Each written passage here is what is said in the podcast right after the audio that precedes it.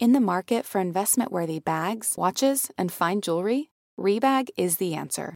Rebag is a luxury resale platform where each piece is carefully inspected by experts to ensure quality and authenticity. Use Rebag to buy and sell finds from the world's top brands, including Louis Vuitton, Chanel, and Cartier. Head to Rebag.com to get 5% off your first purchase with code REBAGNEW. Shop today at Rebag.com. That's R E B A G.com. And use promo code REBAGNEW for 5% off your first purchase.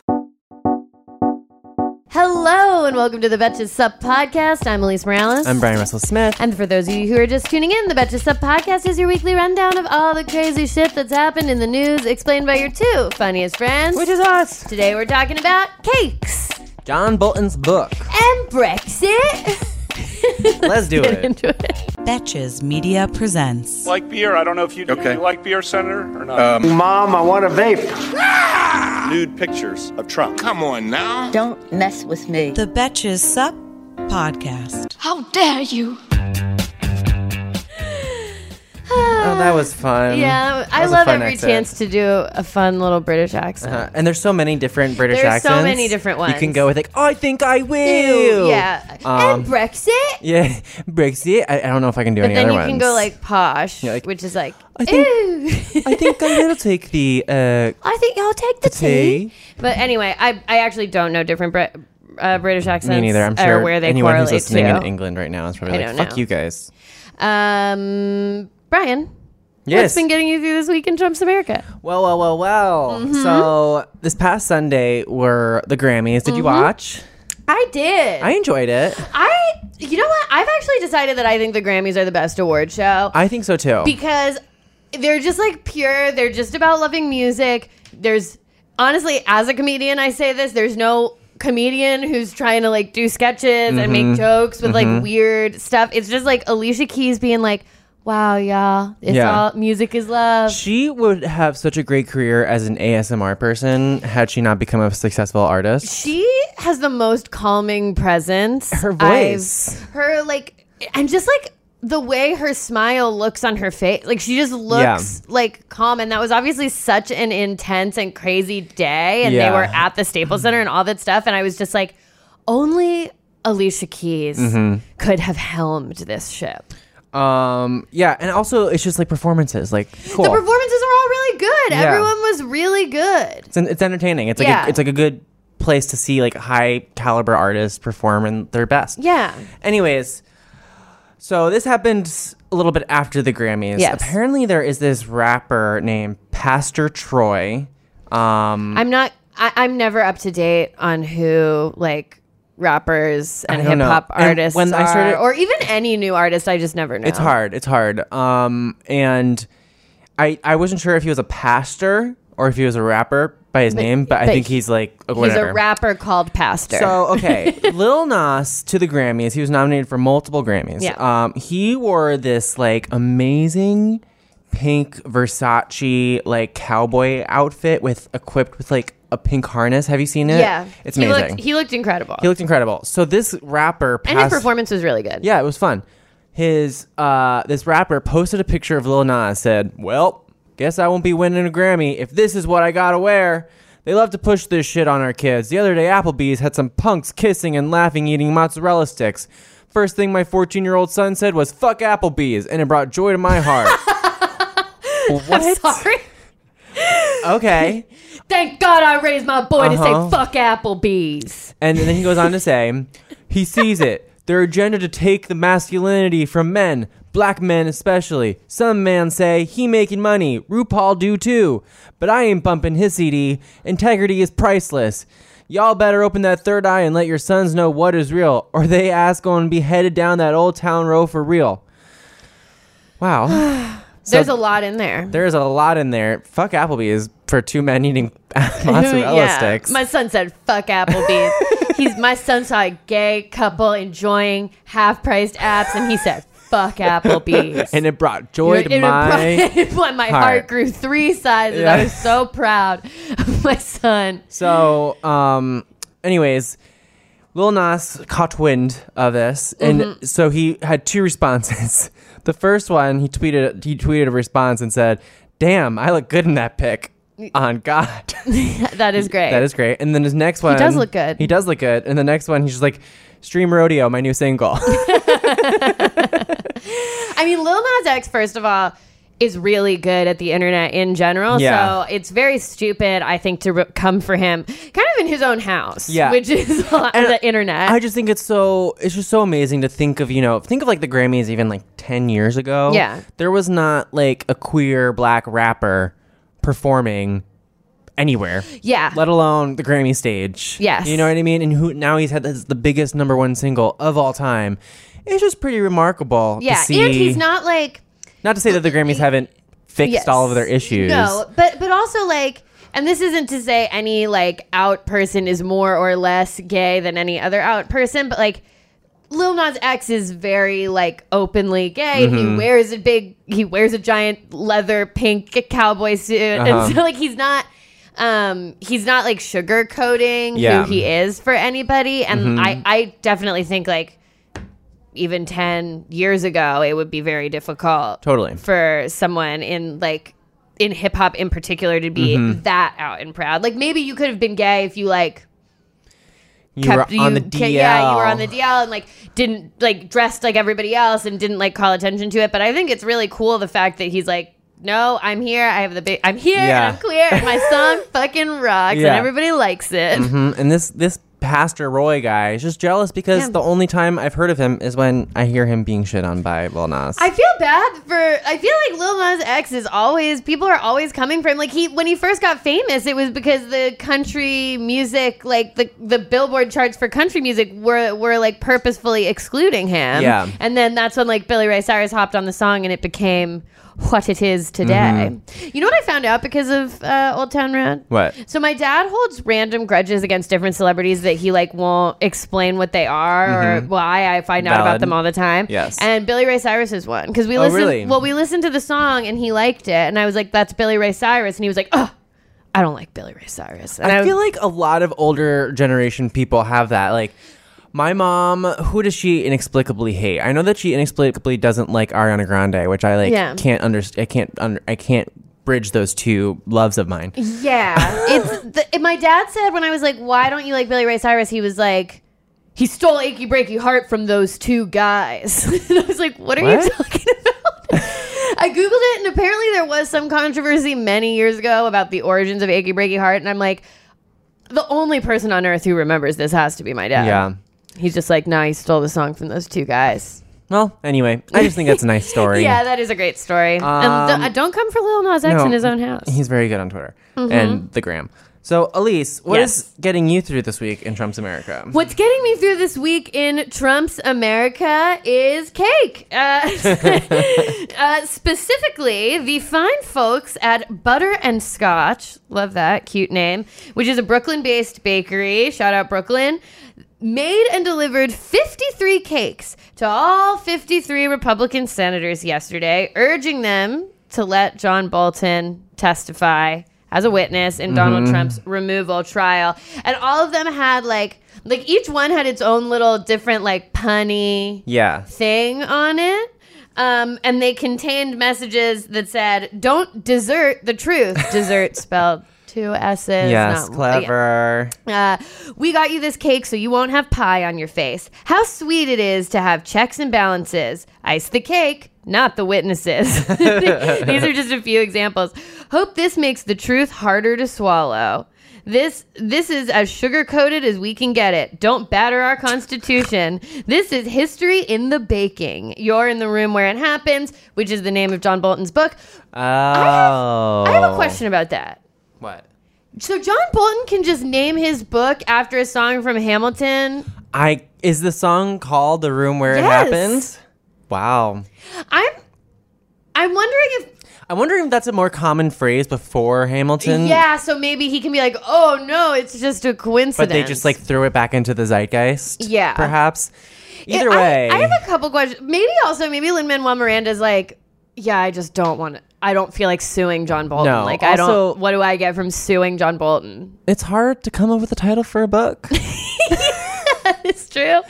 Maybe John Bolton didn't realize until he was like, like sometimes I'll think of a joke and then a little ways down the line I'll be like, oh shit, I actually heard that somewhere. Yeah, exactly. Maybe he like. The book is printed, copies are made, and he's like, "Son of a bitch, that's Hamilton!" Yeah. oh no, that's from Hamilton. yeah. You never know. Um, but anyway, more on these cakes. That's just a digression that I've been thinking about as more comes out about John Bolton's book.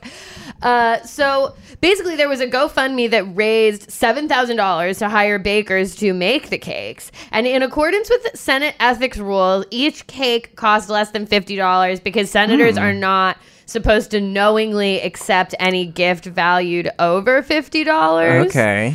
Um, so, oh, and all the money that was left over from the GoFundMe after making and delivering the cakes went to the Center for Human Rights and the ACLU. So that's just Nice. nice. And then, just as one final tidbit that also is very funny, uh, Ted Cruz apparently rejected his cake. What a loser. I know. Take the cake. Take the idiot. fucking cake. It's free cake. Right? I don't care. Someone gives me a free cake that's like, you're ugly. I'm like, well, I guess I'm eating this free Mm-hmm. cake that says I'm ugly. One time when I was on my 21st birthday, I think it was my 21st birthday, Mm-hmm. or maybe it was like my 22nd birthday. Um, I was like very drunk and depressed, and it was like I was like bl- Mm-hmm. Classic like, 22nd y- birthday. you know. and I was like apparently like woe is me, and I was like bl- I don't remember Yeah. doing this. And then the next morning, I woke up to a cake from my roommate said, "Shut up, shithead, you're amazing."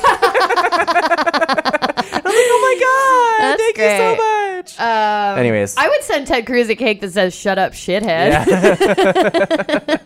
that would be funny. he has a new podcast. Have you seen this? I can't engage with that. I'm not. I'm clearly not going to listen, but I'm just like, what are you doing with your bearded podcast cover? Like, I I can't. like, be a senator from from Texas. Get off the fucking microphone. That's our job. If you are a person on this earth who willingly listens to Ted Cruz's podcast, He's the go to a worst. doctor. He's the worst. He had another viral clip this clip this week where like someone asked him a question, and he's just like not answering it and going Yeah. on about something else. He was like. he's been living his best impeachment trial life, he trying like to. mm. sprints to the cameras after the trials. Oh, end. he loves it. He loves this. Mm-hmm. like, and oh, then you're he goes home and doesn't look his wife, who Trump called ugly, in the Mm-hmm. eye. Because, like, Hey, American Fever Dream listeners, I'm here to tell you that there is no reason to panic the next time you're searching for the perfect gift. Because now you can use gift mode on Etsy. Gift mode on Etsy is here to take the stress out of gifting so you can find the perfect item for anyone for any occasion. And it's easy. You just tap or click gift mode in your Etsy app or Etsy.com and then answer a few questions about who you're shopping for and what they like. And gift mode instantly gives you a curated gift idea list based on hundreds of personas. Now it is simple to find gifts made by independent sellers for all the people in your life. So whether you need a Mother's Day gift for the quilter or a birthday present for the vintage hunter, there is something for everyone on Etsy. Some of my favorite things to do are go to Etsy gift mode and then search absurd things like what kind of gifts do you have with Walter Cronkite on them? What kind of gifts do you have for dachshund owners? There's jewelry, ceramic, toys, board games, all kinds of fun stuff. A gifting moment is always right around the corner, whether it's a birthday, an anniversary, a holiday, or even just a day to say thank you. Gift mode on Etsy has you covered. Need to find the perfect gift? Don't panic. Try gift mode on Etsy now. we should just get into the main news because we're kind of already talking about it. Yeah. All right. Main news. this is the official shift into the main news. This week, President Trump's defense team wrapped up their defense of Donald Trump. Uh, they made a couple different arguments over the course of the week. Yes, They, it was, yes. funnily enough, it seems like things shifted a lot. Uh, Mm-hmm. they didn't really have one argument that they made. They didn't even use their full time to defend Mm-hmm. the president. Each side had 24 hours over three days, and they they finished early. I think it's interesting to talk about who is on his defense team a little Yes. bit. So there's Alan Dershowitz, who is, you know, the former lawyer for Jeffrey Epstein Yes, and Um, O.J. Simpson, and O.J. Simpson. and Harvey Weinstein, and he is just he's surrounded by the he surrounds himself with the best people. famously innocent clientele. Um, and he actually has admitted he is like on the record admitted to being at one of Jeffrey Epstein's homes during, you know, he says he got a massage, but he didn't take his underwear off, and he believes the woman was adult age. I believe I believe she was an adult. I yeah, I mean, knowing she was young enough that it wasn't immediately clear to me, but Yeah. I believe so. and it was he said it was all good, and it's like, why do you want this person there? He doesn't. I mean, he also like he put in Ken Starr. It's like Ken Starr. Ken Starr being the guy who wrote the Starr report, which was the report that the Clinton impeachment was based on. The whole team that he put together, Jay Sekulow, Pam Pat- Bondi. Yes. She she was, you know, she was an attorney general at Florida and she was going to investigate um, Donald Trump and he ended up giving her $25,000 to her re-election campaign and she dropped the charges and like I feel like that's been being looked into currently. So it's like, okay, all of these crazy corrupt people. Yeah, I mean it's it's like a slime ball lawyer team for a Uh-huh. slime ball client. It's like it's literally that moment in every single true crime documentary where they're like the police are like case closed. We've got all the evidence and then they're like but then he hired this guy. Yeah. Like, like this shadowy figure comes in and like is like like lights the whole thing on fire. Like that's who these people are. Yeah. They don't have any scruples. So Oh. they started out by arguing that the president did nothing wrong. Call was perfect. Everything's perfect. The president's perfect. America's perfect. Why would we impeach? h- How can you impeach someone for being perfect? then it switched to um, the president did something wrong, maybe, kind of, but it doesn't rise to the level of abuse of power, and it's not bad enough to impeach him. yeah. And then yesterday, we got to what I would say is maybe the scariest point It's like and the, the, most um, upsetting argument. Yeah, it's, it's the shoot a man on 5th Avenue argument. Yes, which is that even if the president did abuse his power, it is not impeachable. Yeah. And basically, what they were saying is that, and this is an argument that Dershowitz made. Yeah, we'll go into all of those. I think we even have those clips coming Yes, up. yes. Um, but they spent a lot of the time also talking about the lack of firsthand witnesses. Yes, we should talk about that first. All of whom, you know, while an actual witness, John Bolton is would love to testify. Yes. and so they said, Mike, one of Trump's attorneys said, most of the Democrats' witnesses have. Why are they saying most of the Democrats' witnesses? It's uh, whatever. Witnesses have never spoken to the president at all, let alone about Ukraine. All Democrats have to support the alleged link between security assistance and investigations are Ambassador Sondland's assumptions and presumptions. Meanwhile, we've been trying to get firsthand knowledge, or the Democrats have been, from Yeah. Mick Mulvaney, Mike Pompeo, um, but the president is blocking and them from obviously testifying. Bolton. Yeah. Number one, there are also documents that the Democrats are trying to get that they're not allowing. So Mm-hmm. it's like this weird logical loop where it's Mm-hmm. like the Democrats don't have any first-hand witnesses while also stopping first-hand witnesses Yeah. from testifying. But it's like they they keep bringing up this argument that they don't have firsthand witnesses, while it's like kind they're kind of like shooting themselves in the foot. Well, it's like okay, but this guy could be our firsthand witness. Wouldn't you want to hear? yeah. Like it's like we don't have any firsthand witnesses testimonies. Like well, I think guy. they don't care.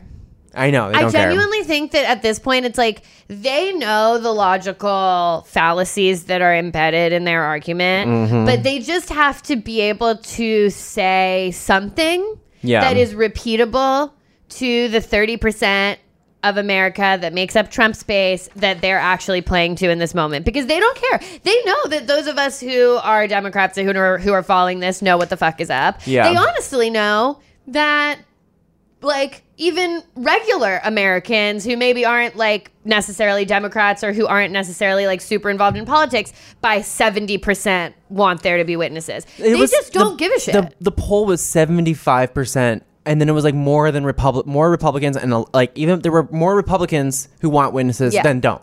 So they're just doing like the calculation that they're doing does not have anything to do with actually convincing anyone or even like putting together like a decent argument. They're just like we just have to say something for the next couple of days that's going to be the thing that we say. Yeah, Um so that we can get us to Friday when they're when they're going to try to vote to acquit him. Mm-hmm. Like that's I just think they don't even care that it doesn't make sense. it's just it's yeah, it's it's really um disheartening.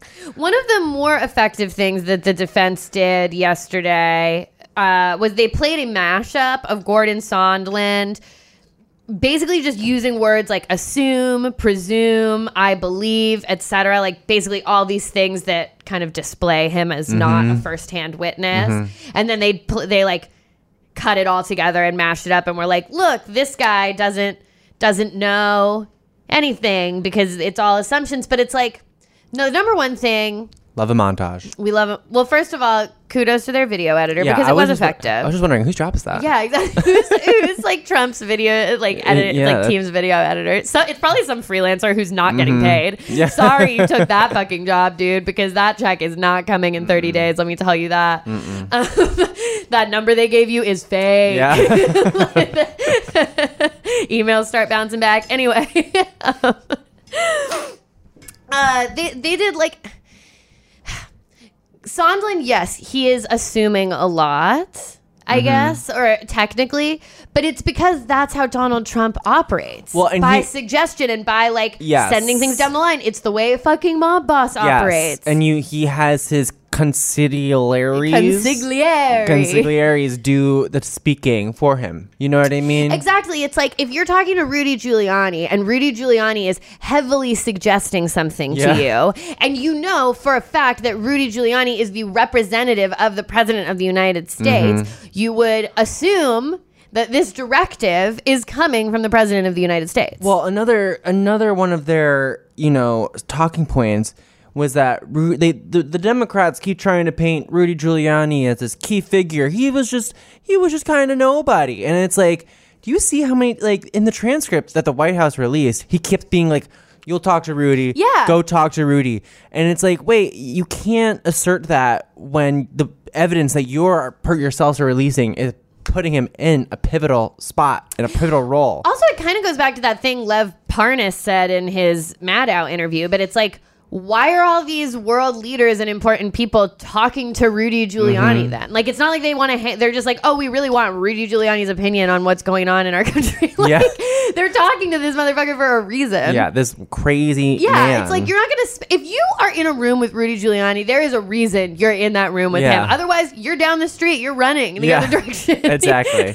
like, no one wants to be with Rudy. no, okay. So there's a, there like Zelensky's not just like you know what? Let's just invite Rudy to the Capitol because I just want to see Rudy. I just Mm-hmm. Want to see what he's up to. He seems like a cool dude. Yeah, that's that's not happening. So let's talk about the question and answer portion of this this fiasco. Yeah, this circus presentation. Um, so what happens now is the senators they write down a question, a you know person, an aide or whatever. They walk the question up to the chief justice, who then reads it. Yeah, it's a it's a very weird little performance that we witnessed yesterday because once again the senators are not allowed to say anything themselves. Yeah, they're like- so they have to like yeah. pass a shady note to John Roberts, and then Mm-hmm. John Roberts like reads their shady note, and it's a very the whole thing is very weird. Yeah, so a lot of it was like more to glean information. Uh, some were a series of strategic or passive aggressive question asked to help the parties double down on their strongest points. Yeah. like you know, a Democratic senator would ask one of the House managers basically like something that they've already said just to reiterate Yeah. it. Just reiterate point. A couple questions that did get asked. One was Would House managers like to correct any falsehoods in the White House's opening arguments? Is there any way to render a verdict without hearing from witnesses? Hypothetically, would Obama have had the authority to investigate if he believed Romney's son acted in corruption? That's like just at me, Ooh, right? shaded. Like Romney's right in the room. yeah. Uh, if House managers wanted witnesses so bad, why didn't they subpoena them? That's like more of a paraphrase, but that's like the general tone of what was getting asked. Um, Senator Susan uh, Susan Collins and Lisa Murkowski asked a question, a joint question, um, right out of the gate, and they asked whether if Tr- even okay, they asked if Trump did have personal motives for what he did with Ukraine. What if he also thought he was motivated by the national interest? Um, so first, one of the lawyers, Patrick Philbin, said that we can't possibly prove that his motive was strictly personal, and basically that even if he had two motives, as long as one was pure, it's fine. I don't see how that Yeah. makes sense. I mean, they're just literally these people are fishing for something, anything to say. So Mm-hmm. Yeah. they're like, well, yeah, sure, he did it because he wanted to get reelected, but also he was kind of interested in corruption, and there's no way to really prove that he wasn't. They're basically posing a question of ethics. It's Yeah. like if you steal a piece of bread to feed your man's family, is it still stealing? It's like yes, but like, but like like kind of right. Am I yeah, am I wrong? but it's like also. I don't know. I feel I feel like theirs is like But that's not even. That's actually not a good example. If I if your fam- if your family stole a piece of bread so you had more bread, yeah. is that okay? I'm trying to think of what would I know. I'm like if um if your family if you stole bread and part of the motivation was for you to feed your family, but the half of the motivation was for you to like Fuck over that sho- baker. Yeah, like sh- yeah, to like shove it down your wife's throat and kill her. Yeah. I feel like that's uh, we've landed on the analogy, we go. guys. Thank you. That's, that's where we're going. yeah. Um. So Thank you for coming with us on that journey to figure out which bread analogy was actually going to work. So, as you can tell, this is a crazy, you know, hypothetical thing to put out there. And it goes on to Alan Dershowitz, Mhm. Jeffrey Epstein's lawyer, Mm-hmm. Harvey Weinstein's lawyer, O.J. Simpson's lawyer. Mashaz Receiver. Yes. Um, he took the podium and, you know, whatever. He was actually a supporter of Hillary Clinton prior to this. Um, he, uh, but ever since Trump was elected, he became his number one fan. He even wrote a book called The Case Against the Democratic House Impeaching Trump in he also wrote this article, I think, at one point that was like, I think this is him. Yeah. Where he was like, no one in Cape Cod will talk to me anymore because of me, because I support President Trump. And he was like, all the rich people I hang out with don't like me anymore. And Um, it's like, Ugh.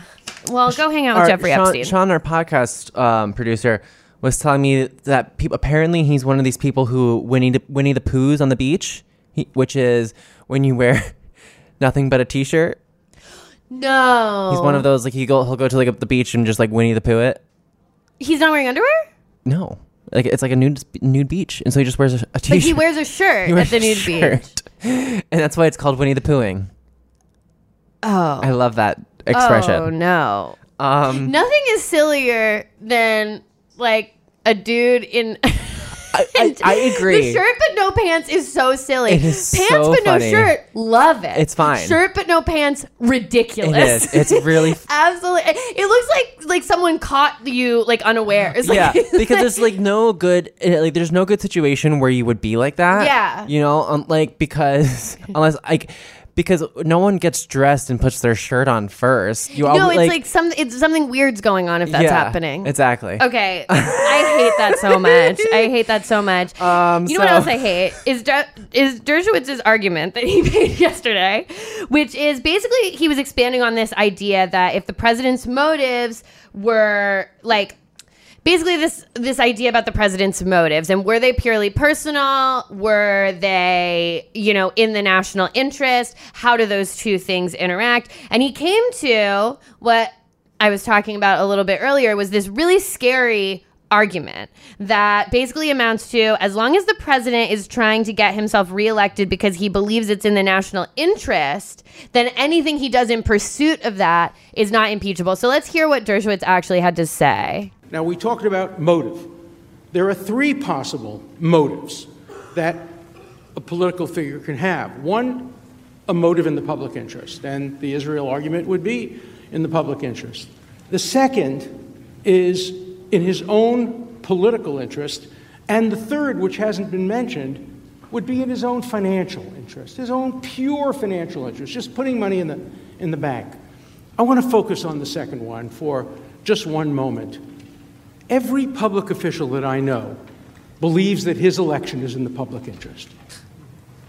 And mostly you're right. Your election is in the public interest.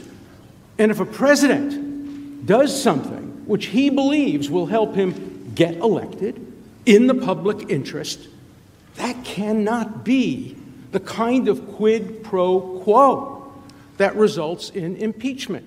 that is just bonkers. I know, and that's like actually a really scary road to even Yeah. go down because, and, and like, and I know that this is a slippery slope argument, but it's like that's the road that gets you to like, well, the president actually rem- has decided to remove the Democrat from the ballot in this state, this state, and this state Uh-huh. because they ha- he has questions about election security, or the He's- president he's like on the debate stage with whoever the Democratic nominee takes out a gun and shoots them. He's like, "Well, it was in the interest of Yeah. me getting reelected." It- it's like it, it is like it is basically saying the president can do whatever he wants to get reelected Mhm. because he thinks it's good for the country to get reelected. And Dershowitz himself in the statement is like, I think every politician thinks this. every president, every president thinks it's good for him to get reelected. So it's like, it's basically giving carte blanche for all eternity yeah. to be to do whatever you want. What if Donald Trump thinks it's in the public interest to serve seven terms? Mhm. Like what if the yeah, like what if the Donald Trump thinks it's in the public interest to upload his consciousness to the cloud and rule as a computer? Like I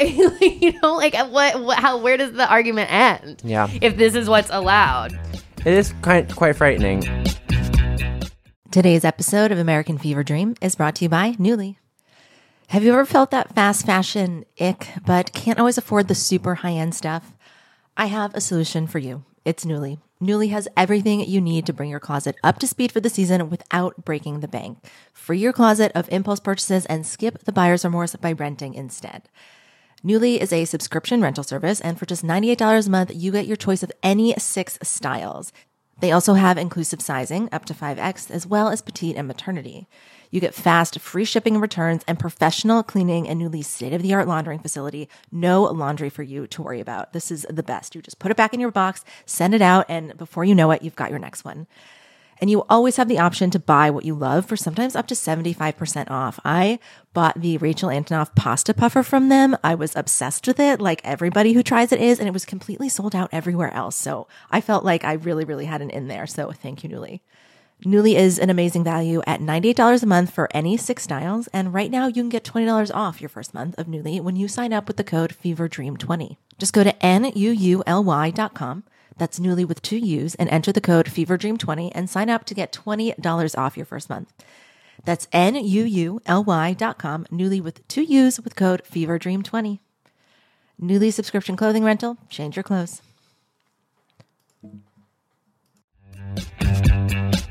Uh, another highlight was Kamala Harris's question Kamala, we love to see her back. coming through. So Kamala Harris had a great question.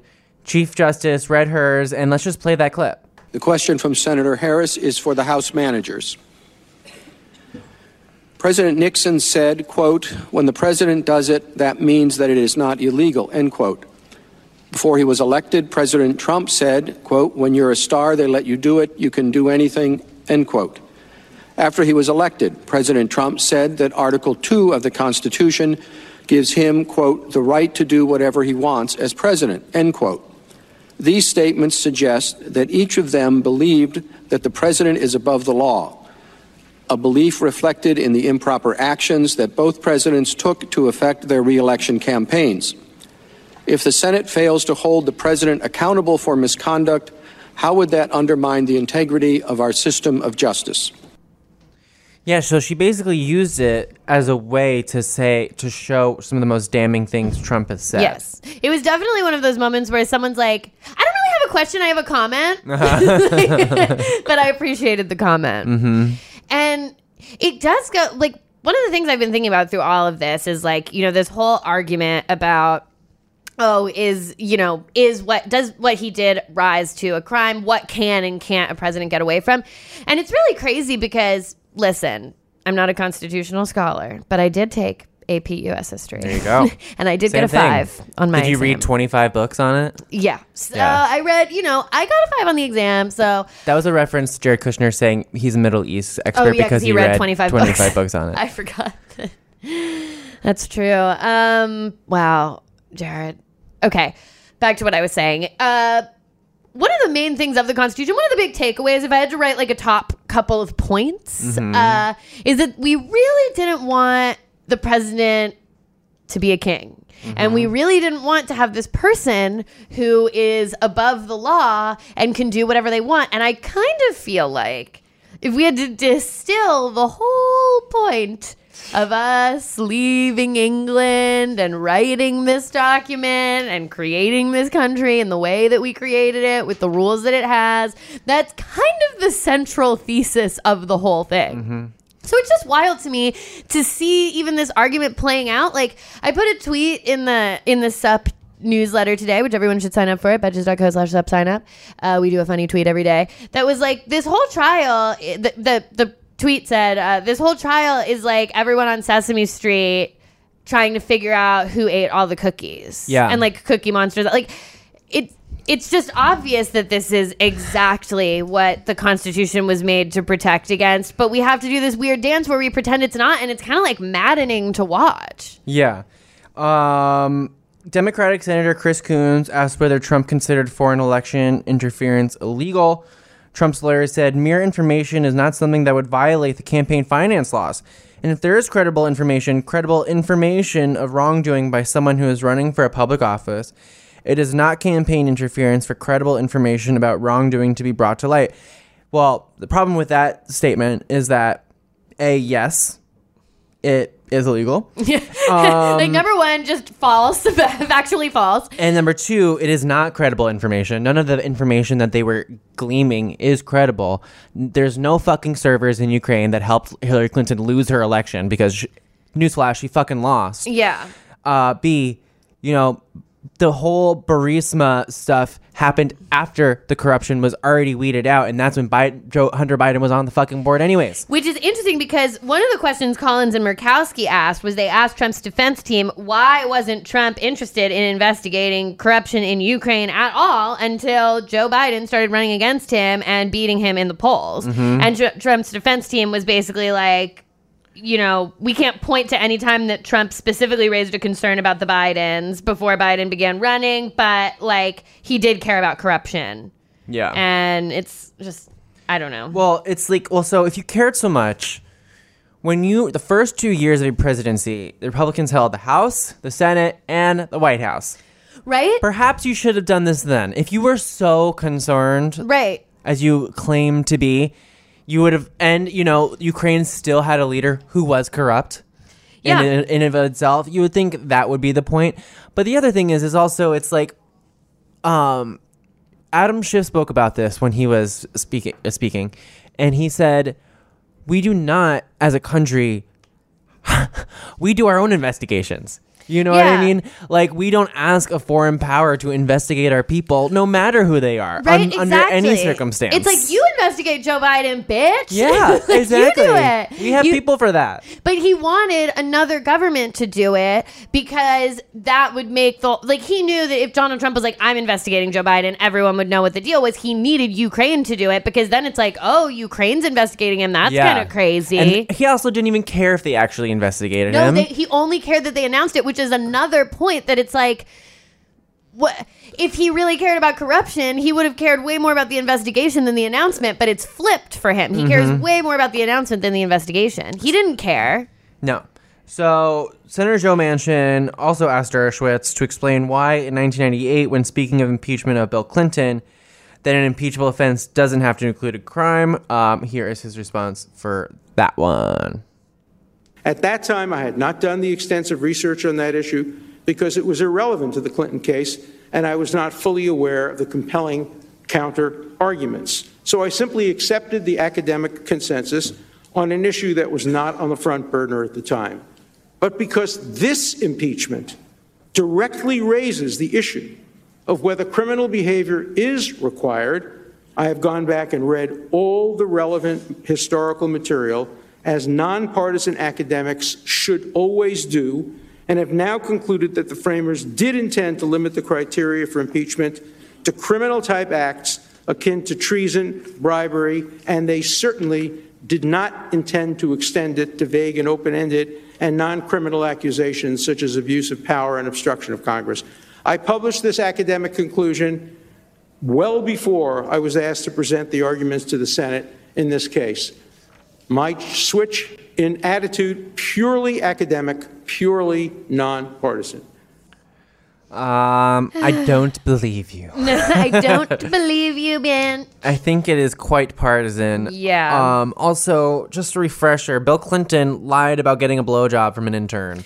Yeah, it's Um, just it's crazy to hear all the comparisons to the Clinton stuff because number one, the reason Bill Clinton was being impeached was this very Mm-hmm. absurd reason. Mm-hmm. Yeah. And then number two, Bill Clinton's White House allowed people to testify. Bill mm-hmm. Clinton did a videotaped deposition. Mm-hmm. Like people came forward. The House and Senate got the documents that were needed. So like the White House cooperated with the impeachment proceedings in that instance.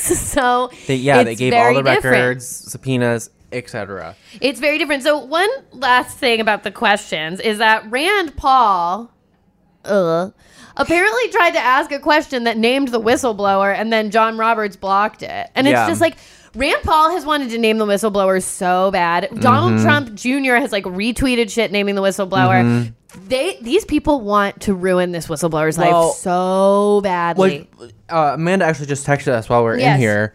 Um, Wow, break like a real breaking news yeah, alert. so John Roberts re- rejected it again because Rand Paul tried to ask it again, and apparently, what they what Rand Paul could do is try and appeal uh, John Roberts rejecting r- like reading his question, Mm-hmm.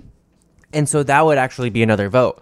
So they could vote to make him read the whistleblower's name or not, which I mean, is crazy. that's just so. I they're obsessed. Mm-hmm. They're obsessed with naming the whistleblower. Uh, so where uh, where are we at right Yeah. now? As of today, Mitch McConnell. So yesterday, Mitch McConnell had signaled he didn't have the votes, Mm-hmm. and earlier in the week held kind of like an emergency meeting with all the Republicans to be like, we have to block the witnesses. Now today, he seemed more like he does have the votes. Yeah, Cory, I, Cory Gardner's like made a statement saying he said like there's no reason why he wouldn't vote, why he would vote for more witnesses. Yeah, Cory Gardner being one of the potential ones. Murkowski, Romney, and Collins being the three that are like the most persuadable and have seemed the most open to witnesses. And then we do have to get a fourth. A lot of people have eyes on Lamar Alexander. Mm-hmm. Gardner was one. Which is interesting about Lamar Alexander is that we'll find out quite quickly because he's the first person that, That they would true. call. I feel about this vote that's going to happen on Friday. A, so really similar to how I felt before the skinny repeal vote, Mm-hmm. like where it was so close and I just didn't know and I had no faith that people would do the right thing. But then Yeah. We did get the right thing done by, you know, John McCain did that thumbs down move. Yeah, it's just And Murkowski and Collins. yeah, it's just quite crazy to see the evolution of the Republican White House talking points. You know, Yeah.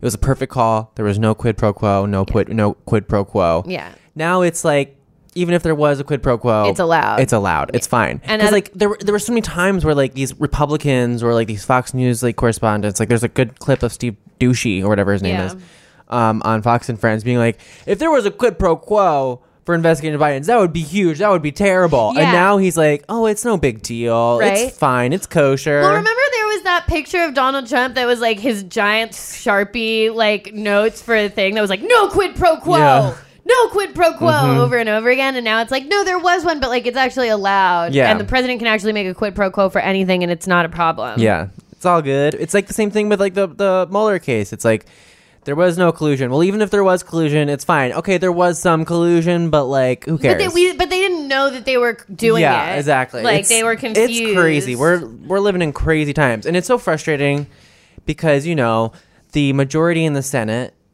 represents a minority in this country. You Yeah. know, it's like they. I think the minority represents 15 million more people. Yeah. and you know Donald Trump won the election by less than three million votes. So we Yeah. have a we have a minority we have minority rule. Yeah, and that's why we're seeing things where it's like, okay, 75% of people in the United States think that there should be witnesses, but that's not who this group of people that's Mm-hmm. in charge are playing to. They're actually playing to a very like small group Mm-hmm. that votes in a select number of states. Yeah. Like it has nothing it's the reason why it's so tough. That said, call your senator Yeah. tonight if you want them to vote for witnesses, especially if your senator is a vulnerable 2020 Republican, Mm-hmm. if your senator is Susan Collins, Lisa Murkowski, or Mitt Romney, Joni Ernst, Joni. Ernst. If your senator, you'll know, you know, if your senator is one of those senators that could be in trouble, and if they are, please, please call them. You can call either the Capitol switchboard, Google the number. You're not gonna. If I say it right now, you're not gonna write it. it No, it- you're not gonna write it You're gonna. You would Google it later. So just. Yeah. I'm just. What we're gonna save the time. Google the number. Call. Mm-hmm. And tell your senator to vote for witnesses, or send him more cake Yeah. flood him with cakes. Mhm. You know, I don't. If it's Ted Cruz, he's not going to accept it. But we got to do. We have to at least try because one of the things that did push healthcare over the edge and get us to a place where skinny repeal was voted down is because people got angry about Yeah. it and people were calling. Same thing with the investi- the, the, the like the FBI investigation into Kavanaugh. You know, they cornered Jeff Flake in that elevator Yeah. and started screaming at him. Yeah, we have to like like it has as defeatist as sometimes I feel. I Mhm. remind my I have to remind myself like no, it actually has worked to Mhm. engage. So Mhm. call your senator, and we'll know the vote. The vote is tomorrow on whether or not to have. Uh, supposedly, the vote is tomorrow about witnesses, and if they vote witnesses down, they could vote to acquit him that same day. And yeah, and then on Tuesday is the State of the Union, and Donald Yeah. Trump will be like, "I got, I did nothing Yeah. wrong. I'm Yeah. acquitted." He'll be so. If he gets to give his State of the the Union, quote unquote, acquitted by the Senate, I can't even. I can't even begin to think about. I mean, what he's going to unleash upon us in that speech. I mean, it's just, just really frightening to think of, you know, what he feel, what what he will be go on to do. Yeah. After he gets away with this, he might whip his dick out. he might, Like, yeah, he, he, probably he could. He'd be like, I can do whatever. This is in the national interest, bitch. Yeah, and I'm just like, exactly. oh my god, ah, ah. He can do anything. exactly. I mean, it's it's frightening, and especially if he gets reelected, because then it's like even more terrible. Yeah. Anyway, it's just like how many green lights is he going to get? Mhm. And then and how many can we give him before he go- does even more damage to this world than he are like Mhm. before he really go cuz it's like he's still held back a little bit by the fact that he has to run for reelection and the fact that like technically we do have these checks and balances. But if the checks and balances officially 100% abdicate their Mhm. role as that and then the he gets voted back in again because we have a situation again where less people vote for him but he gets the 270 he needs like we're in real fucking trouble folks. And it, it's basically setting this precedent, you know, that as long as you can't get two thirds majority of the Senate to vote you out, you can do whatever the you can fuck do you want. whatever as long as you know what it really does it says that as long as your party Mhm. is in control of the senate hmm you can do whatever you want Even they don't even have to be in full control. As long Yeah. as you don't, as long as you have let more than two, like one third. yeah yeah You're you can do whatever you, You can want do whatever you you can do whatever you want because no one will ever hold you accountable Let's talk really fast about John Bolton's book, uh, which may or may not be coming out now because the National Security Council, uh, which reviewed, so the National Security Council reviewed the book over a month ago. They were given parts of it, and now this stuff came out from the New York Times that Bolton says d- that Trump directly withheld the aid from Ukraine Mhm. over the Bidens. So now that comes out, and they're acting shocked. Yeah. they're like, "Oh my god, we actually didn't read it." And Yeah. it's like, "You guys didn't read it." He gave you Just the book the guy that everyone's been talking about for months that well, they want him to testify. Classic Trump administration Yeah, shit. it's like, oh, uh, I thought it was John Button. So now they're saying they're like, oh, actually, there's top secret stuff in the book, Mm. so it can't be published unless he removes the top secret stuff. And John Bolton is like, there is no top secret Mm. yeah, stuff. Because he feels like he would know. Um, plus, they only submitted it to the White House as a courtesy. Bolton does not believe any of the information is sensitive. But all the while, the White House was claiming executive privilege. Trump was waiving it on Twitter. So, John Bolton's the information about John Bolton came out saying that he that Trump that Trump directly told him that he was waiting to to release the aid until they announced investigations into the Democrats. So earlier this week, Trump tweeted, I never told John Bolton that the aid to Ukraine was tied to investigations to Democrats, including the Bidens. In fact, he never complained about this at the time of his very public termination. If John Bolton said this, it was only to sell a book. And so, by addressing this claim by or this story in the New York Times, he is waiving his executive privilege because he um, allowed Bolton to do the same.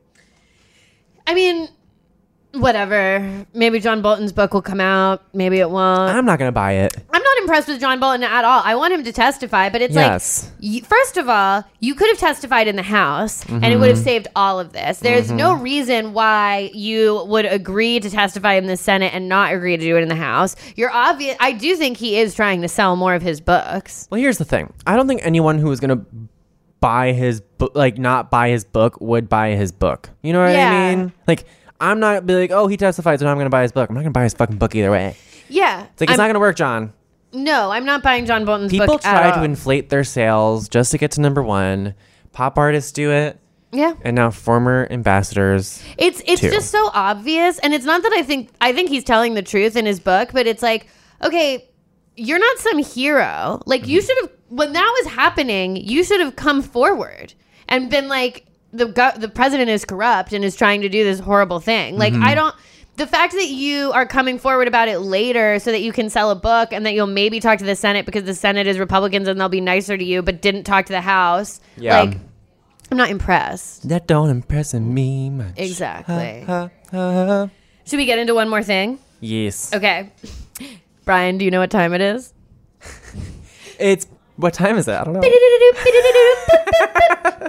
Cheerio, it's British news. Oh my god, I'm so excited. It's been a while since we've done British Mm-hmm, news.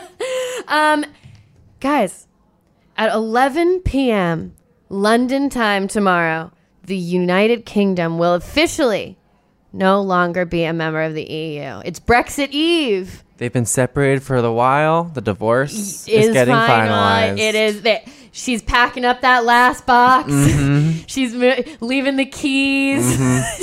it's done. She's walking in the background, out of focus, out Yeah. the door, while the EU stares out the window. Yeah, hitting up, hitting up other countries, being like, Mm-hmm. "Hey, I can like trade with anybody now." kind of. So I don't know.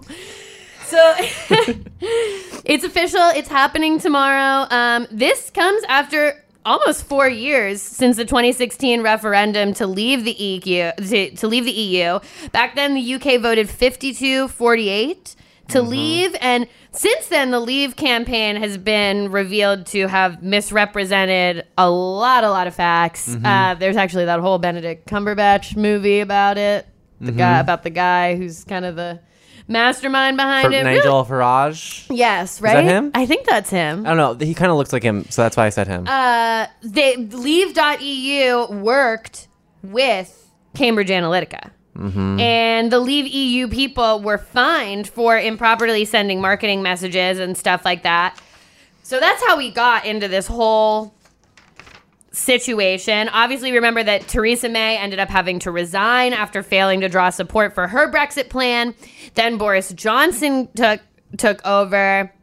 He ended up having that election not so long ago where the Conservatives won, basically winning enough seats for him to finally push through his Brexit plan. So, what does this mean? What's going to happen now? Uh, after after this 11 p.m. period, the clock will start on an 11 month transition period where the UK and EU still get to figure out like what's happening with their trade relationship and transportation, security, all of this stuff. It I mean, it's like down to little details. Like they have to figure out who can fish in what Uh-huh. waters and then they also have to figure out like data security, cyber cyber stuff. Yeah. then they have until December 31st of next year to do that. If they don't get there, then there will be a no deal Brexit, and that is what everyone would like to avoid. So during this transition period, some things that'll change are the UK has now updated the cover of its newest passports. They are they used to be blue. Uh-huh. They turned burgundy under EU. They're back to blue, baby. Back to blue. Back to blue. Ours are blue. Ours yeah, are they like are. a dark blue. Yeah. Uh, They just want to be like us. they have also issued a special Brexit coin Oh. that says peace, prosperity, and friendship with all nations. Which is, Hilarious. The I know it's the like pic- a passive aggressive note of a coin. If you say it, you know it's true. It's funny. Amanda included a picture of a man holding it, and before I thought it was like there's like this iconic image from Lord of the Rings Of you him know, holding the ring, out, yeah. and I was like, "Is that what this is?" It looks, it really looks very similar to that. It's a very weird coin. I'll also say that it I, I it doesn't even really read as a coin to me. It it's all text. There's It- no image. and it's like hexagonal. yeah. It is not a r- perfect circle. I will say that as far as commemorative coins go, I think our Kim Jong Un Mhm. summit coin is way better than the Brexit coin. Yeah, it's gold. Yeah, and it had like pic, like y- you know, you have to have an image on Yeah, the I coin. It wanna can't know- just be all text on the coin, Yeah, I want to know who this is about. right? They should put Boris Johnson on it. hmm They should, yeah. It should be a picture of Boris Johnson and then a picture on the other side of Benedict Cumberbatch as potentially Nigel Farage. and then they can do Who might be. the text on the outside. Uh, That would be my edit to the coin. Um, Um, another thing that'll change is that Germany will no longer extradite citizens accused of crimes to the UK. So Germany has a thing where they won't extradite anybody unless they're a EU person. So if you're a Mhm. criminal within the EU and you go to Germany, Germany will extradite you. But now, if you commit a crime in the UK and you go to Germany, Germany will not extradite Well, you. now I know to go where to go after I commit my crimes in the UK. Yeah, really, any you could commit a crime here and go there, I suppose. Oh yeah, I mean, I think that they, if they knew you had committed a crime, they would probably try to stop you from going getting there. Yeah. But if you slip by, they're not going to extradite you. Okay. Um, there will be no more. They don't get to attend any more EU summits. They have to like ask to attend. hmm Uh, kind of like how Scott Disick had to be asked to come to back to the Kardashian family Exactly. vacations. Exactly. They they're separated, but he can still sometimes come. Yeah, he can make his. He can be like, actually, this vacation is pertinent to me because Mhm. the kids are going and like Mhm. I we're going to Disneyland and I want to also be there and they'll be like, okay, yeah, you can come to this meeting. Uh, they can also start. The UK can now start negotiating with other countries on its own and negotiating trade deals on its own. So We'll see what they do there. What stays the same is, uh, at least during this transition period, the free movement of EU and British citizens in and out of the United Kingdom is is okay. That that isn't affected at this moment, and there are no changes to cell phone mobile roaming charges, which is probably nice for everyone. Yeah. Like your pet can also keep their passport. Oh, good so to you don't have to change your pet's passport. Pets are still international citizens. Yeah. Pets Mhm. need to be able to come and go as they please. I j- my my dog has an international chip, so she can go anywhere. Oh, She can travel the world. Oh, well, that makes sense because you guys Mhm. go to Spain. I would love to. Are bring we her to bringing Spain. Betty to Spain? I mean, I would love to. That's the plan. But you know, she's got to be able to make it through the night without peeing. That's that's probably true. So she's only seven months old. Yeah, that that that is a good uh, that's Mm-hmm. a good thing to think about. Uh, and then UK nationals with state provided medical insurance can still access free care abroad, which is a huge deal. There's a deal protecting the rights of the 3 million EU citizens that live in the UK. And then also that 3 million includes British citizens living, British citizens living in the EU that allows them to stay where they are and continue to have their pensions and healthcare access and stuff. I don't know if that's a permanent agreement or if that's something that could potentially go away after this 11 month period. I Either imagine. way, they have better healthcare than us. Yeah, either way, their healthcare sounds really. It's every time I talk about it, they're like, they're like, this is the EU insurance card, and you still get to keep it. And I'm like, I want one. Yeah, can, please. please, please, can I have, can I have some health insurance, please? Exactly like that. yeah, that is actually how it sounds. Mm-hmm, um, and then Britain. So Britain has to basically pay the divorce the divorce bill. EU gets everything in the divorce. Mhm. Uh, so it has to. It might have to pay up to thirty three billion. 33 billion pounds, which is like 43 billion dollars. Which is like basically what uh Bezos' wife got. Yeah, Look the, at that. wow. The EU is getting about as much as Jeff Bezos' wife Excellent. in the divorce. That really puts uh, Yeah. wealth, the wealth disparity on this planet into perspective. Um, do you know the the reality show Love Island? yes, I haven't. I'm. I haven't watched a ton of Love Island, but I'm aware of what's going on with Love Island. There's a clip of them discussing Brexit that I really want to play real quick before we sign off. okay, amazing. I want to hear it. do you think about Brexit? What, what's that? Like, I Where we're leaving the European Union. I don't. I, I seriously don't have. So a like clue. if you so it's to, it was to leave the EU, so we wouldn't be part of Um, Europe. EU, Which yeah, would yeah, mean like welfare and like things we trade with would be cut down. So does that mean we won't have any trees?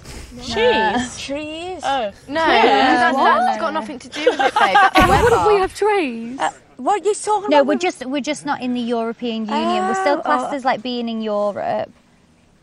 Doesn't it mean it would be harder to like go to like Spain and stuff? So it'd be harder to go on holidays? Yeah, I think so. Oh, I love my holidays. Yeah. I love that. I wow. so we're gonna have cheese then. We're not gonna have no more cheese. We're not gonna have cheese then. And then she's like, so they're gonna cut them all down. She's like, trees? No, cheese, not trees. I mean, listen, if we can get the cast of Love Island maybe mobilized politically, who knows what kind of change they can bring, man. But it's good to know that they're not for Brexit. yeah, I mean, it seems like they were.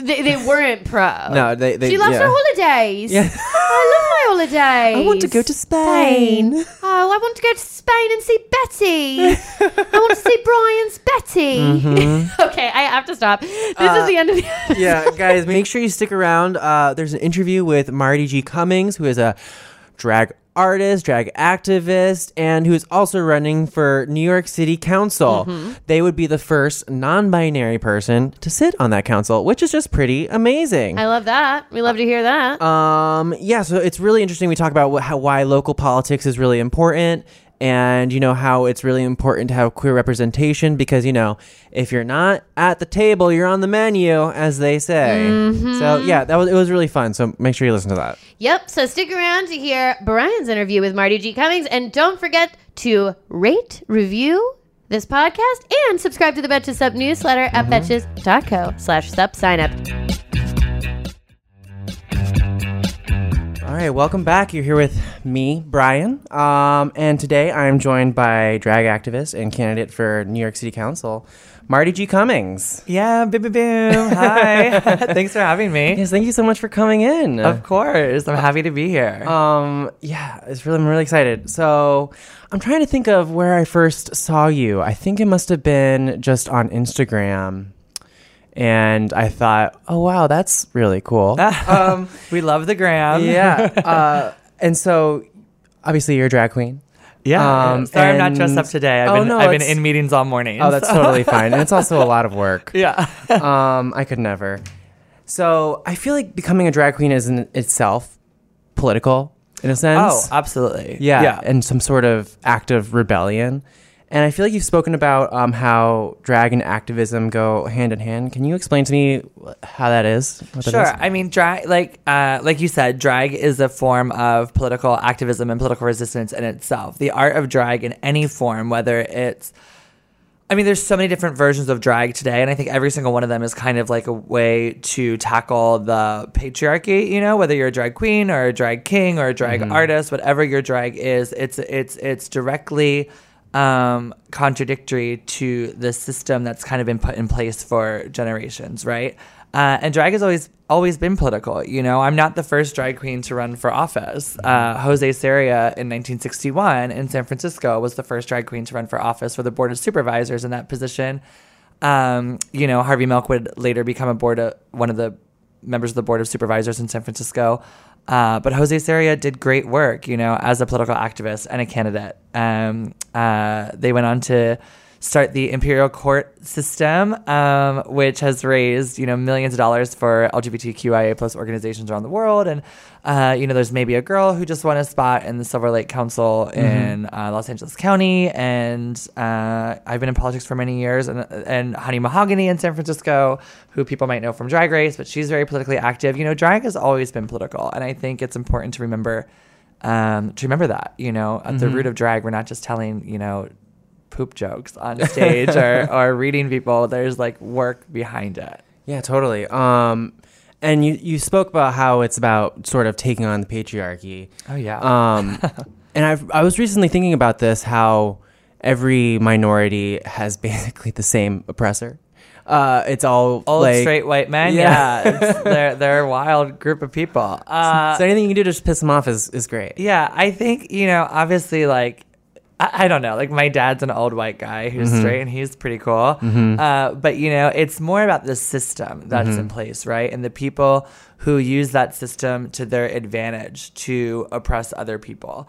And you have to look at the founding of our country. I just said this in an interview last week. You know, we always say, well, the founding fathers would have said, well, the founding fathers are also slave owners who made the Constitution so only white uh, male landowners Mhm. could vote. You know, Mhm. so how great were they? Mhm. Uh, we we have, and that's the kind of the system that our, our country was founded on the basis of oppressing other people. It was, Mhm. you know, we took land away from indigenous people and then enslaved people by causing genocide in Africa and then Mhm. stealing people and bringing them Mhm. here. So that's like what our country is founded on. So that system is still very much in play, Mhm. and it's there's many marginalized groups that are being affected, whether it's indigenous people or black people or immigrants or women or LGBTQIA plus people or you know whatever. We now have to uh, work together to to topple the system and really fight for equality for all people. Because in the Constitution and the Declaration of Independence, it says that all um, men are created equal. So we have to really live by that now. And so Mhm. yeah, I think a lot of oppressed people have the same oppressor, and it's Mhm. it's time. And then within that, we're oppressing.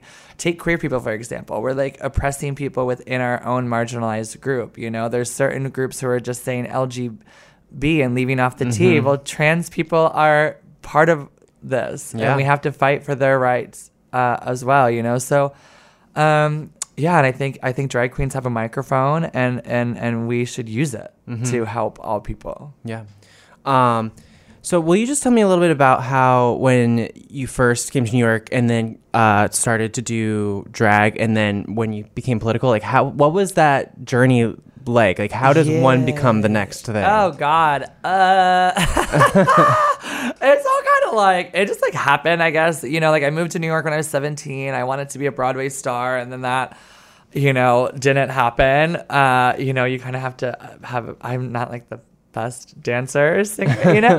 uh, but I I dream big. Um, and you know, but I, I knew that I still wanted to be a performer and I just kind of accidentally fell into drag through this. I was in an off-Broadway production where I gender bended and and whatnot and, and and I kind of fell in love with it and started seeing drag shows and and this was like before like drag really became mainstream and there wasn't like YouTube makeup tutorials to rely Mhm. on like there are now and, and I was so booger but we did it and then you know through that I learned about activism over the Mhm. years and, and and and getting involved in different organizations um, like the Ali Forney Center for Homeless LGBTQ Youth which I'm now on the board of uh, Mhm. so it just kind of like uh, one led to the other to the other, you know, um, kind of organically, I guess. Yeah. I hate when people are like, "Oh, it's organic," but like that's that's what it was. It just happened. So, I, I, what's the like? What is what are some of the responses you've gotten, both positive, negative? As uh, you know, I feel like some people might find it unusual, or they're not maybe you know uh, used to someone who's a, a candidate for you know any sort of office. Yeah, uh, yeah, yeah, yeah, yeah, yeah. It's uh, Well, because like I, I guess I'm trying to think. I'm wondering is are, were people like.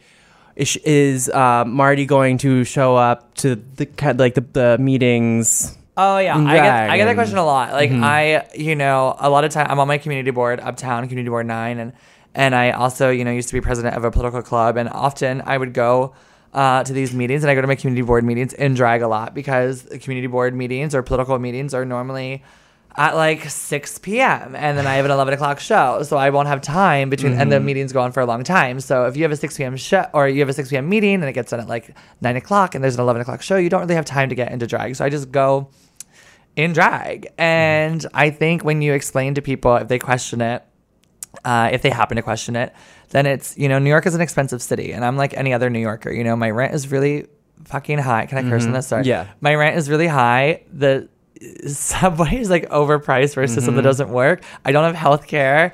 Uh, you know, so I have to work. And my work uniform just looks a little different than um, other people's. And if they have a Mhm. problem with it, like, you know, look beyond the eyelashes and the wig and, and see that there's a human being who gives a shit about their community and is going to use that platform that that lash and wig gives them to fight for the community. And I think once people recognize that, they're like, oh, okay, cool. So what are you going to do to help, like, the pothole on my street or whatever, you know?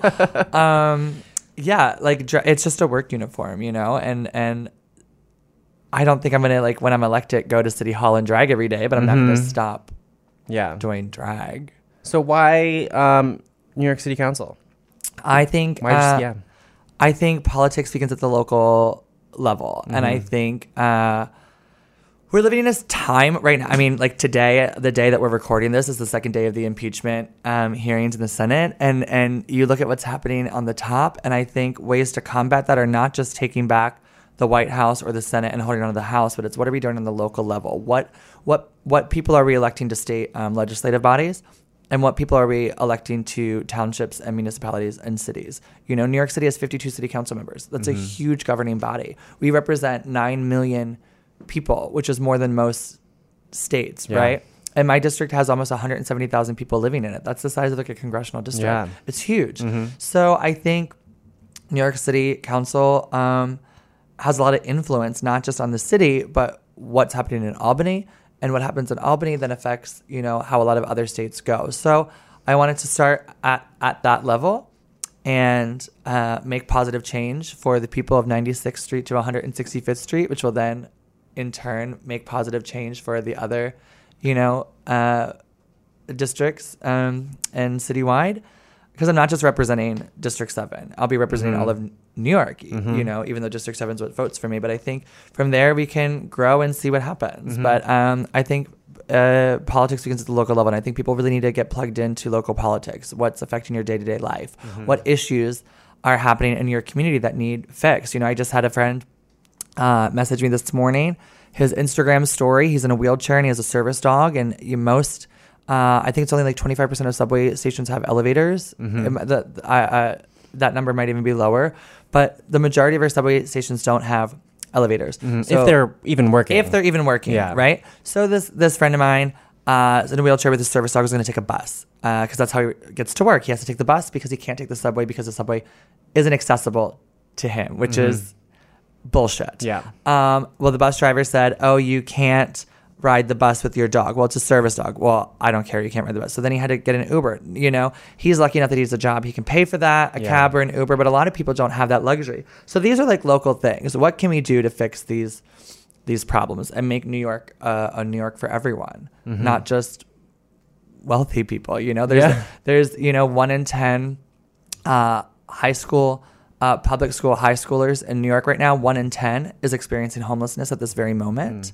Um, and while one in 10 high schoolers are experiencing homelessness, we have thousands of vacant apartments across the city that are bought up by millionaires and companies that are just left vacant. Yeah, I think I just saw Uh, that there's like three empty apartments for every homeless person. Yeah, that's fucked. Yeah. Uh, you know, what I think it was Finland just ended their homeless problem by providing housing and rehabilitation and education programs for all their homeless. And obviously, Mhm. you know, it's like a different structure. You know, our city population is probably around the size of the whole country there, but you know, we're living in what's supposed to be the greatest city in the greatest country. So there should there should be no reason for people to be on the street. We have the capability, we have the budget, we have the resources. Why are we not housing our homeless um, population, getting them medical treatment, education programs, job training and placement programs, and helping to give a better life? And I, I feel the same way about our jail system. You know, the city council just passed a law to close Rikers in um, 2026, which I think is amazing. Uh, but in closing it, part of the deal is they're going to spend $9 billion on four new jails in four different boroughs.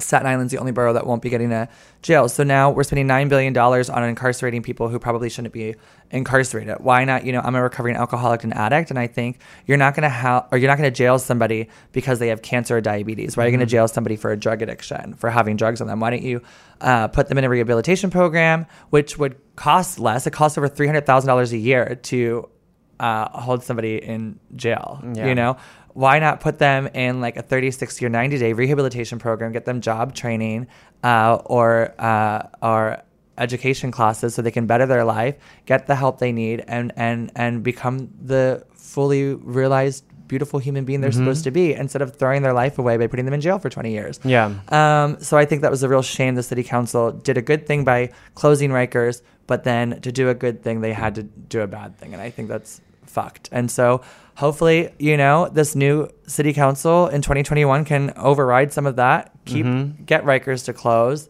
and put that nine billion dollars to money that that's more productive. Yeah, I mean, and also, they, you want people to become.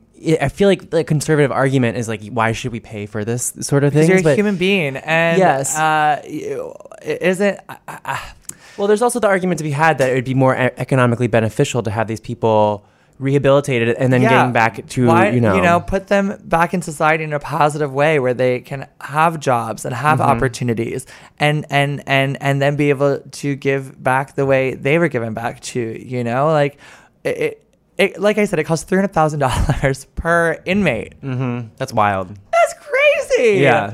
that's crazy Yeah. uh, that money could be used on so just better Mhm. more productive things like maybe I don't know putting elevators in the subway uh, Yeah. uh, so yeah, there's there's just a lot of of kind of fucked stuff, and I think people say, "Oh, it can't change." Well, the way it's going to change is there's 38 open seats out of the 52 coming up in 2021. If we elect 38 truly progressive people, Mhm. we can change it. Yeah. You know. Um. So, why do you think it's important to have queer representation in politics? Oh, yeah, I think queer representation is super important because what is that famous saying? I can't remember who said it, but um uh you know, if you're not at the table, you're on the menu Mhm. or whatever, you know, I think LGBTQIA plus representation is super important just the same way I feel like we need more women in office, we need more black people in office, people of color, immigrants, you know, the the city of New York is so diverse that our governing body should represent that. The same way that our country is so diverse that our governing body should represent that. And Mhm. so I always use this statistic because I think it's super important. We have in the United States of America, from the smallest level of government, from like the smallest township to the White House, there are half a million people hold elected office in this country on in one form or another. You know, somebody checked their name off at the ballot. Mhm. And out of those a half a million people, under 700 of them are LGBTQIA plus, and then out of that, I think it's like 17 or 18 identify as trans, and only eight or nine of them identify as non-binary. Mhm. So you're really looking at a very small group, you know, under 700 queer people hold office in this That we know of. That we know of. Yeah, That- I'm sure that have a lot admitted that to are- it. Yeah, Yeah. that we know of. Mhm. Uh, ah. so uh, that's very true. So yeah, so it's like you know how how are laws going to be made made for us if our voices aren't being heard? And Mhm. sure, it's important to have our straight allies stand up for us, and it's important for for you know um, yeah, it's important for our allies to be there as well. But but we need our voices uh, to be at that table, Yeah. and, and I just think it's hugely it's critical. Yeah, it's hugely Um, important. so you're also appointed as an advisor to the mayor's nightlife advisory council. Oh yeah, the New York City Nightlife Advisory Council. What does Uh, that entail? Well, my term is now done. Uh, Okay. she's termed out. It's two year term. um, so what that was was the uh, the Rafael Espinal, who's a city council member from Brooklyn, kind of put this together and got city council to pass it, where there'd be a new um, so there'd be a new office of nightlife. Mhm. Um, uh, and Ariel Palitz was appointed kind of like the uh, mayor of nightlife, you could call her. And then, uh, so they have a whole office that kind of works to regulate nightlife. I don't think regulate's the right word, but um, just kind of oversee how things are going in nightlife. And then Mhm. city council made a 14 member um, board uh, where the mayor appointed like half of it and the speaker of the council, Corey Johnson, appointed half of it. So I was appointed by Corey Johnson and, and, and we just, uh, we've been putting together our proposal. So I'm still sitting on the board until the, pro- the my term is technically done, but I'm still Yeah. going until our proposal is like put through. So we have proposals where uh, we say things that we think could improve nightlife Mhm. uh, in terms of safety, economically. Um, and that's not just like bars and nightclubs, it's nightlife. You know, who works in nightlife? You have taxi drivers, bodega workers, MTA workers, um, street cleaners. There's a whole slew of people who work in nightlife. So, how Mhm. can we make this like a safe, um, economically thriving uh, part of our city? Because so much of our city takes place at night, you Yeah. know? Um, and, and Is this the city that never sleeps? yeah, that's what I hear. That's what I hear. Uh, the older I get, I'm like, God, I just want a fucking nap. But, um, but yeah, so so it's really cool, and I think it's nice to have like a voice like mine who works in in nightlife in Mhm. drag on the panel because a lot of people are I don't know. Sometimes they sit. I don't know. I'll probably get in trouble for this, but I sit in these meetings. I'm like, oh my god, have you even like gone out? When was the last time you were out past nine o'clock? Like, ugh. So I think it's important. Like, no shade. Like people, like some people go to I bed would, early. I would love to go to bed at nine o'clock yeah, every me day. too, girl. Yeah. But like, but that's not my job. So, but it, it, I just think you need to have those. Vo- it's the same way when I say we need queer representation at the Mhm. table. If you're gonna have a nightlife council, you need to have people who work in nightlife Mhm. on the council to really get it taken care of properly. Yeah. you know, because you can have somebody who's like. I don't know. Uh, let's say I butted some heads, but uh, well, you're termed out. yeah. so. Yeah. so fuck it. Uh, but I had fun. I think I, I, I put through uh, my proposals I was really, really, really proud of. Mhm. Uh, I don't think I'm allowed to talk about them until they're released. But Oh, that's fine. That's I was, great. Yeah. I was really I was really proud of it. I will say that some people on it really, really wanted like more police presence and Mhm. I uh, am was not for that. Mhm. You know. Uh because it makes a lot of people uncomfortable. Yeah. Mhm. Uh, obviously, like we need police. Yes. Right. Yeah. I'm not anti-police. We Mhm. need we need police. Mhm. But I think when you are over policing, it's intimidating to marginalized groups like queer Mhm. people or people of color or Mhm. immigrant communities. And if you start, it's the same thing that's happening on the subway right now. There's 500 new police that are like basically there to enforce like racism. Yeah. Uh, so I I I was like, no no no no no no no. And you can also tell by which stations they're positioned at. Yeah. Yeah. Uh, I think I think we need to stop policing brown and black communities, and we need to stop policing poverty. Mhm. Uh, yeah. yeah. um, well, Marti, thank you so much for coming in and being on our podcast. Thanks for having me. This is such a comforting room. It's Mhm. like so. It is very warm. It's very cute. Pink is my favorite color. Yes, so there's a lot of pink here. We love. I, that's kind of a salmon. Yeah. Oh, we, love, we and- love salmon. And then have you seen our meme wall? Oh. Yeah. Nene. Yeah. oh my Um, god, that's funny. Yeah.